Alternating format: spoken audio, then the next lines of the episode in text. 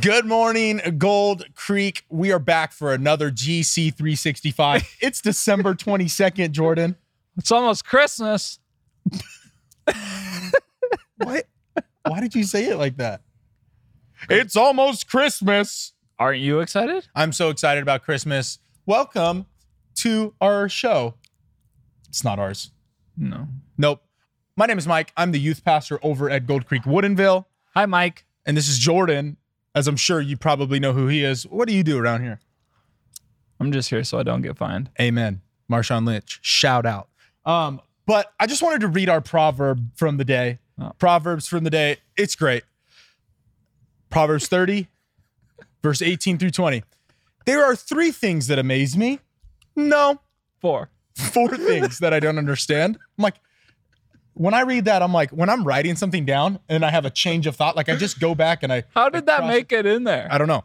There are three things that amaze me. No, four things that I don't understand. How an angel glides through the sky, how a snake slithers on a rock. Amen. How a ship navigates the ocean, how a man loves a woman.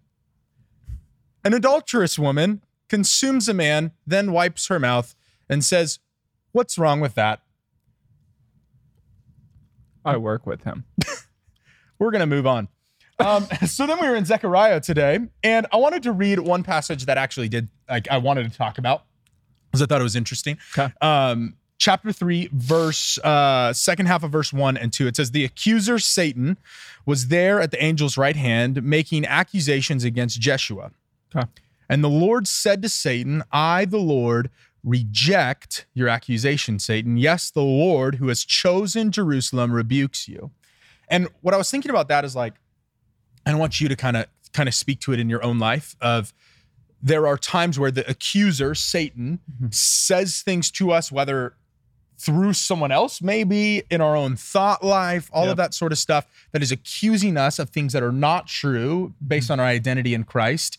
And to know that like God in this this statement says, yes, the Lord who has chosen Jerusalem.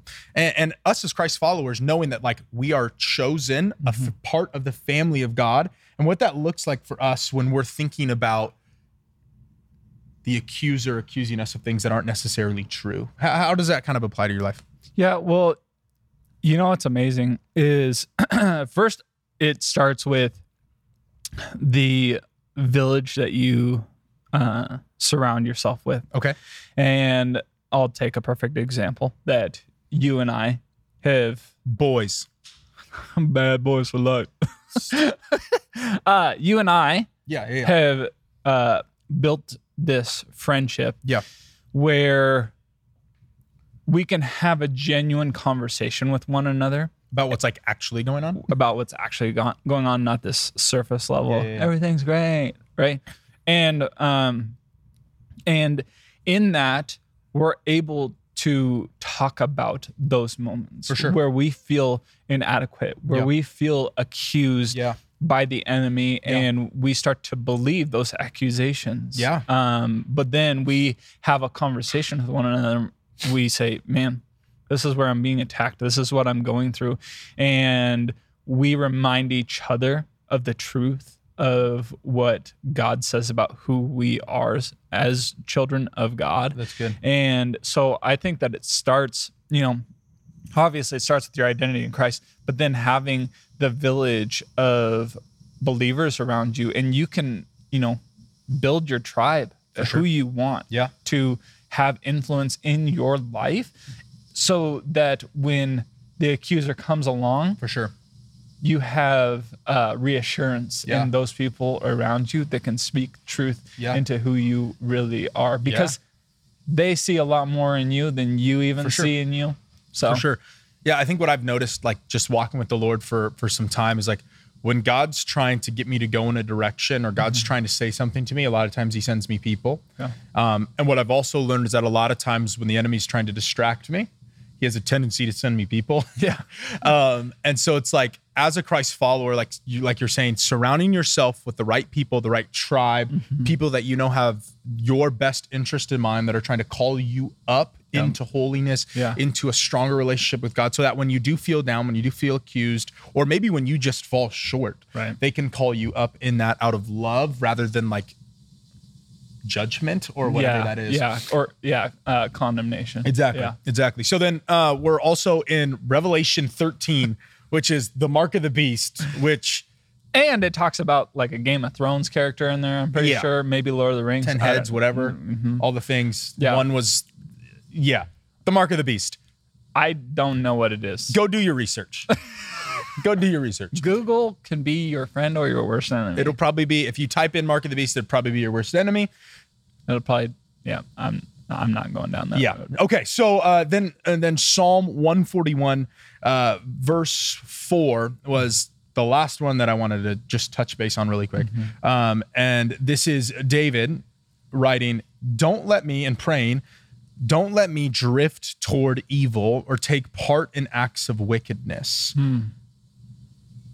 And I just thought of that and like how we live our lives. I think a lot of times when we're trying to avoid sin or trying to live a holy life, we do a lot of it in our own power of like, hey, I'm going to work really, really hard to not, Not do this do thing this, yeah. anymore. But like, if I'm being honest, most of the time I don't ask God to, like, I say, hey, God, give me strength, but I don't specifically say, don't let me drift towards evil. Yeah. And I think it's like even the drifting part of like, it's not maybe the blatant thing, but it's the slow drifting that then you don't realize how far you've gotten down, like the ocean, you know, when you're Yep. swimming and doing Yep. all the things. Yeah. Maybe that's just because I'm a bad swimmer. and you start here and you're all the way down here now and then you're quote so deep yeah, yeah, yeah. that you're wondering how did i get here sure. to this place well it wasn't just over you know it wasn't just in one instant for sure.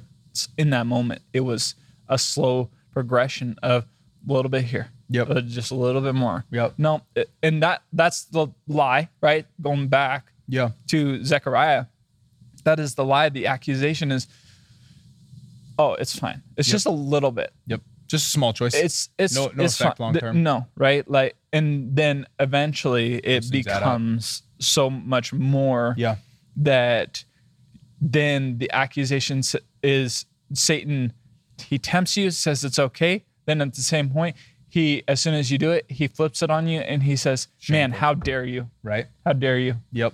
you're a terrible person Yep. and god even sees that Yep. and now you deserve uh, hell and condemnation for that Yeah. Yeah. That is crazy how that happens. And so, like, just the one thing I'd say, just as you kind of leave today and go about your day, whether you're watching this in the morning, the evening, whatever, just encourage you to be in constant prayer that God would not allow you to drift. Um, because if you're not constantly pursuing a direction, you're o- obviously going to drift. Yeah. And so, just to encourage you to seek God out. Uh, pray that you wouldn't drift and just see what see what happens. Mm-hmm. One last thing, Jordan, um, I want to ask you just because I got you here on camera. great What's your favorite thing about me? what's my favorite thing about you Mm-hmm. hmm probably is this a serious question or like a fake question Interpret it as you will. okay probably the uh genuineness in the uh friendship that we have built Oh, he's taking it serious. He's being nice. okay Thanks. My favorite thing about you is how you pick your nose. There. No, I do. I changed it just for you. You know what the mark of the beast is? The mark of the beast is this hair. If you have this hair, that's the mark of the beast. the I found it. You're the worst. Uh, well, that's that's all we got for you. We hope that you, the last few days before Christmas aren't too stressful trying to get your gifts. We're just trying to make you laugh and have a great time. Come and Learn on. about Jesus. We love you. We'll that's see why ya we're youth tomorrow. pastors. Bye.